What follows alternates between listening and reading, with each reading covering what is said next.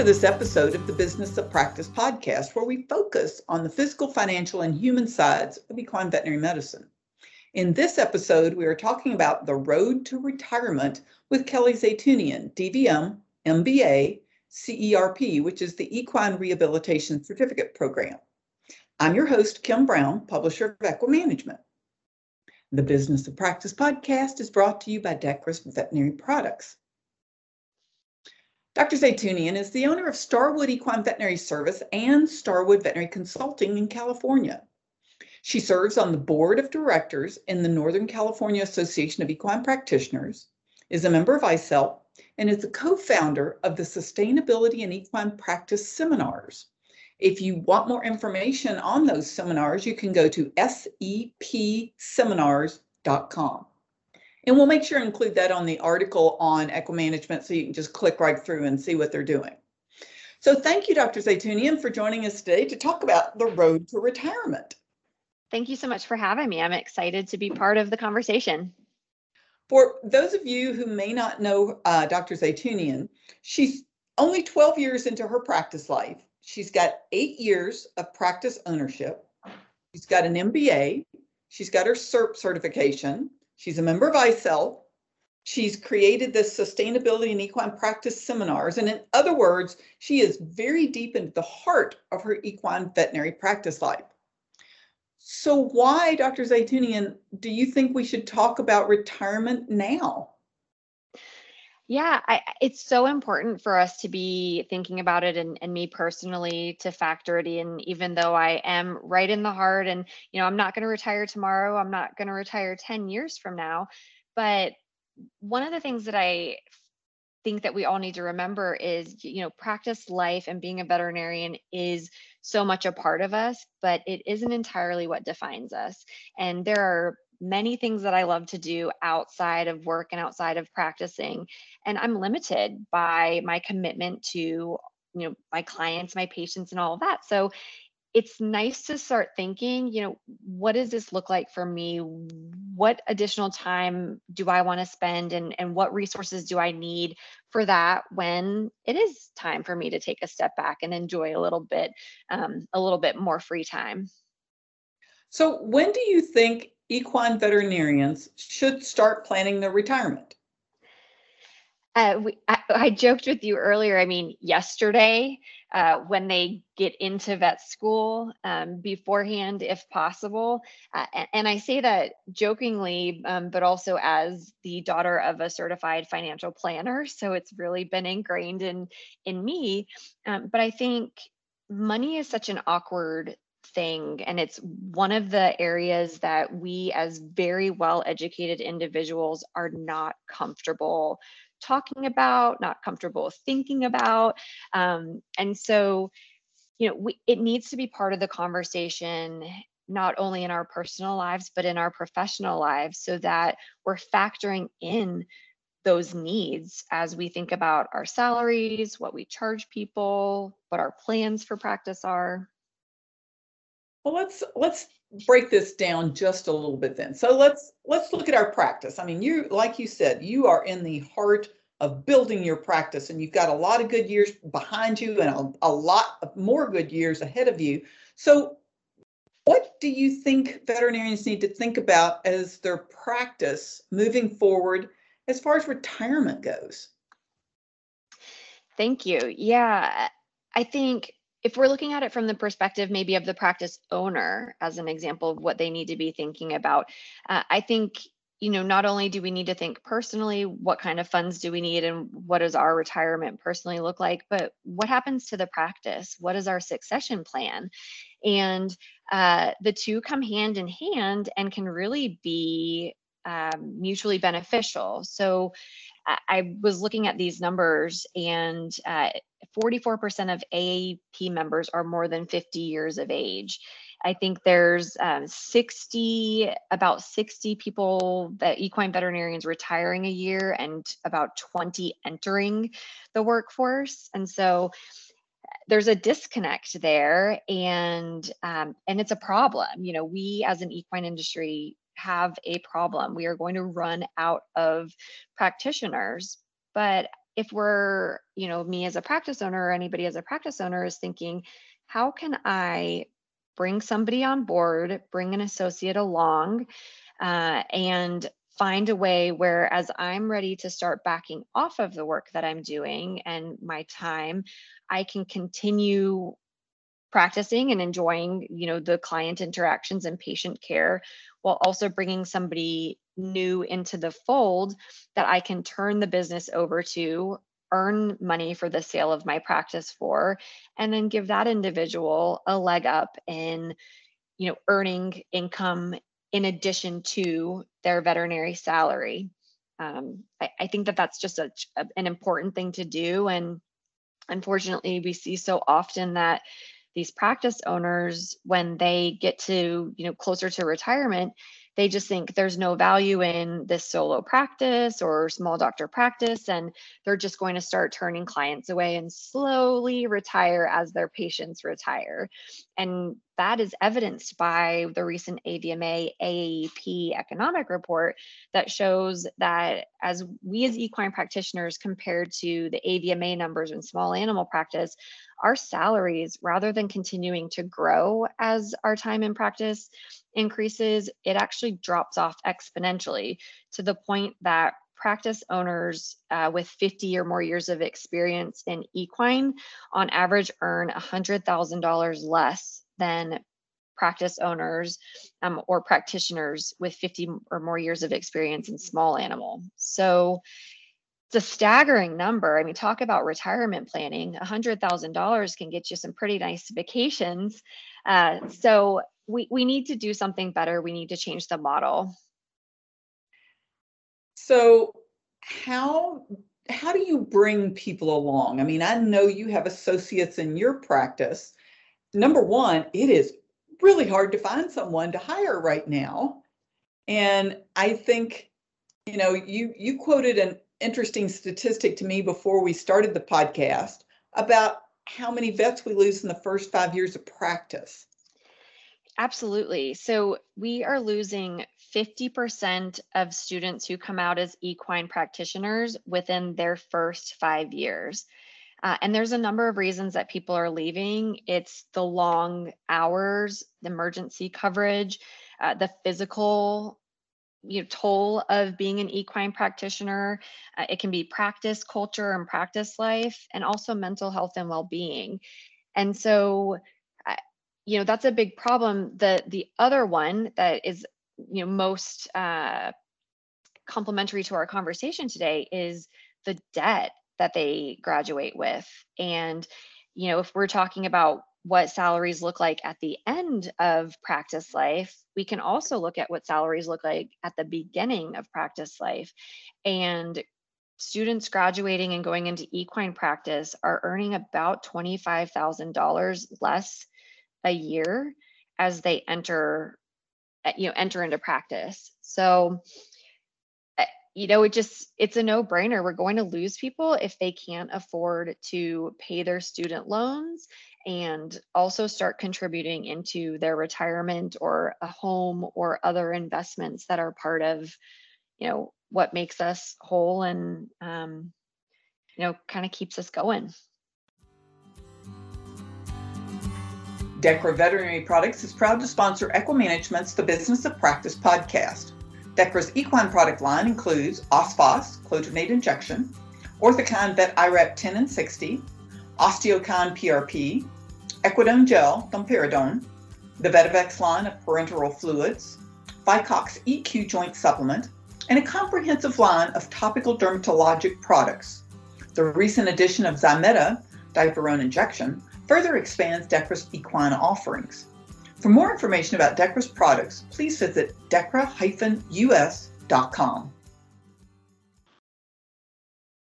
So how do you bring people along? How do you find an associate and how do you pick the right associate for your practice? Because your practice is different from, you know, the, the next practice in, in the next town. And how do how do you bring them along so that they become people who want to buy into the practice?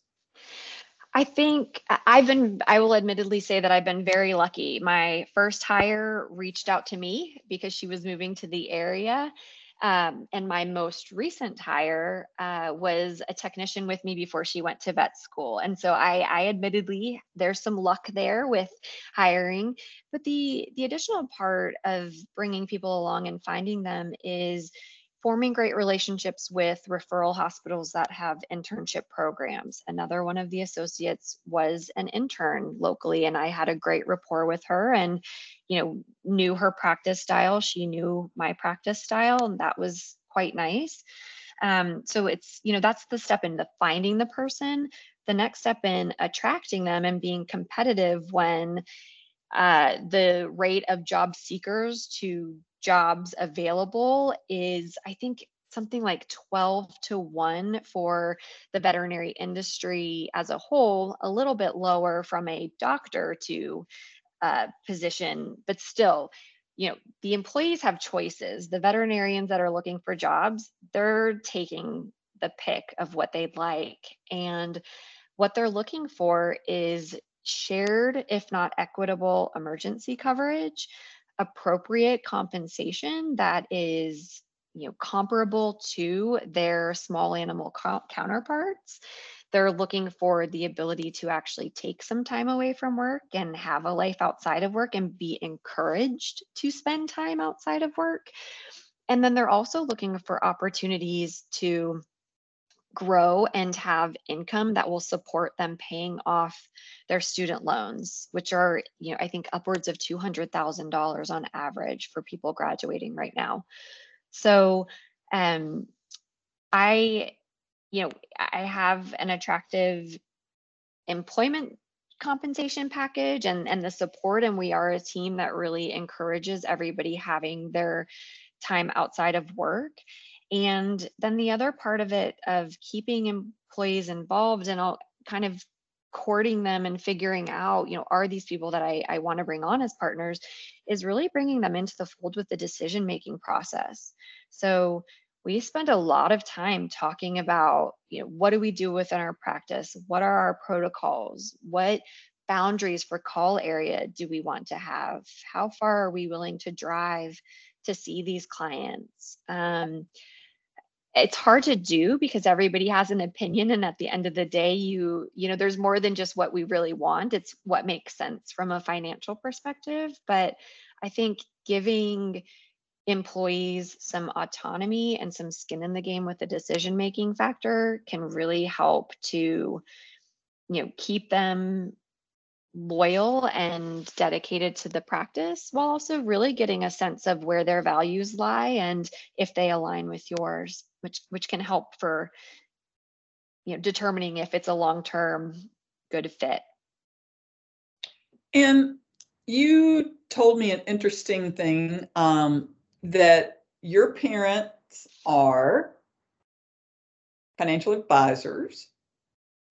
So you kind of have had this drilled into you. And you did mention earlier one of the unfortunate problems is when when young veterinarians graduate, they forget that they're going into a small business. That sometimes becomes a big business. Yeah. So personally, how do you how do you need to plan to stay in equine practice so you can retire? Or maybe you're a younger veterinarian. How do you plan to have the money to buy in to a practice? So for the the first question of how do you, you know, personally budget and plan for that retirement and and that's the key word is budgeting. So uh when I graduated, one of my primary goals was paying off my debt. And you can probably have other guests on the show that say, don't pay off the debt. You know, money is cheap to borrow right now. Uh, for me, I needed to I needed to pay it off. And the way that I paid it off was not buying a brand new car, living in a smaller apartment that I could rent and and not have a ton of new fees that that went out. And so I think uh, we have to make a conscious decision about what we value as far as money spent or money saved and you know come up with that plan and honor it and it will look different from person to person but i think the goal uh, is something like 20% of your salary in savings and retirement is part of that. So um, I really doubled down and tried to live as frugally as I could in the state of California, uh, you know, to to pay off those debts and start fresh, and then start squirreling the money away. And then, how do you plan as an associate? How do you talk to your associates that you see they have an interest? Because not all veterinarians want to be practice owners, so that they can have buy in to a clinic. I had a conversation with the vet students from UC Davis and did a presentation for their small business group. And it was really exciting to see how many of them had a keen interest in ownership.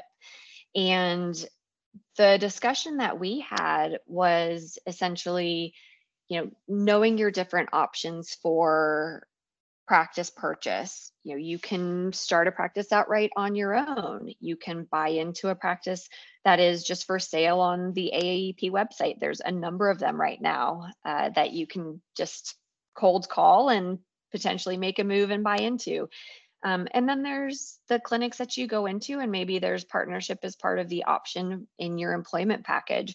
I think being very open with employers about what your goals are and having a candid conversation with them about if they are in a place to offer partnership or if that's something that they've thought about. Uh, it's really of benefit to be thinking those things through.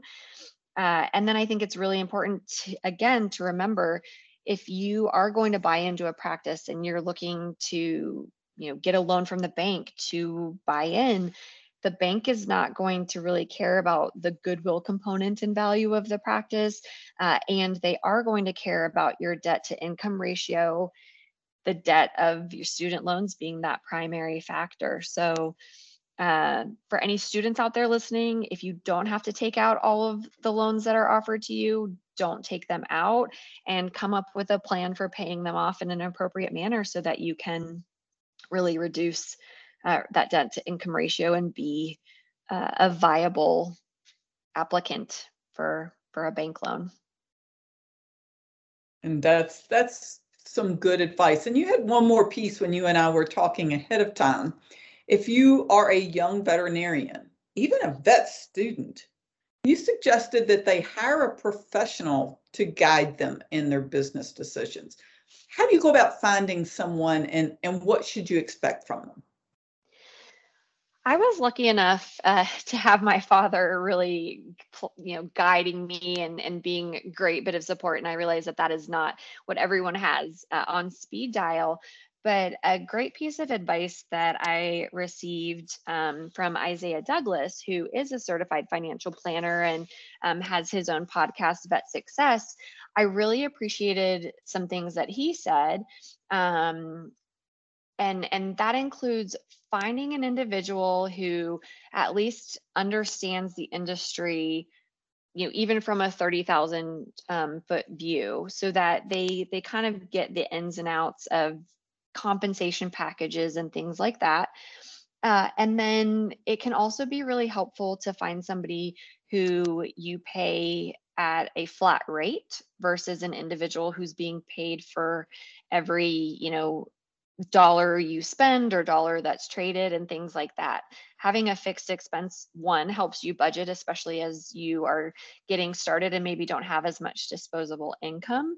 There's less surprises, and um, the incentives for that individual representing you are solely based on what you need and how you're doing, not on the the trades and you know, the the activity that they drum up within your accounts. And then finding somebody that you're comfortable with uh, from the knowledge standpoint and, you know, do you hit it off with them and do they explain things in a way that interests and, and is acceptable to you? And um, do you feel kind of emotionally safe? Because talking about money can be very difficult. Again, we as a business uh, are not really big at talking about it and um, so you need to find somebody that you're comfortable with because if you are not comfortable then you're not going to open up and share your goals and enable them to do the best that they can for you well you have you have given quite a bit of good information um, so far in this podcast. Is there anything that you would like to add to this from your own personal experience on your journey? I would say my eh, one piece of advice, you know, is of course save and make a plan and budget for retirement, but don't forget to find time to enjoy practice life. And you know you don't have to wait to retirement to have a good time and see your family and do the things that you love. So as you're budgeting and building in your plan, make sure that it also factors in time for yourself and time for your family. I think I probably erred on the side of not doing that when I first started because I was so concerned about proving my worth and uh, saving up that I've turned down some opportunities. So save, but give yourself some time for fun and for the things that bring you joy some good advice and a, a, smart thing to balance your life as you go along, not just plan on enjoying yourself when you retire because you never know what's happening tomorrow. So thank you, Dr. Zeytoonian, for joining us today on the Business of Practice. And we want to thank our audience for joining us. And a big thanks to our sponsor, Dechra Veterinary Products. So I invite you to visit equimanagement.com or your favorite podcast network to hear each episode of the Business of Practice. And if you have any questions or suggestions, you can send an email to me at kbrown at equinenetwork.com. The Business of Practice podcast is a production of the Equine Podcast Network, an entity of the Equine Network, LLC.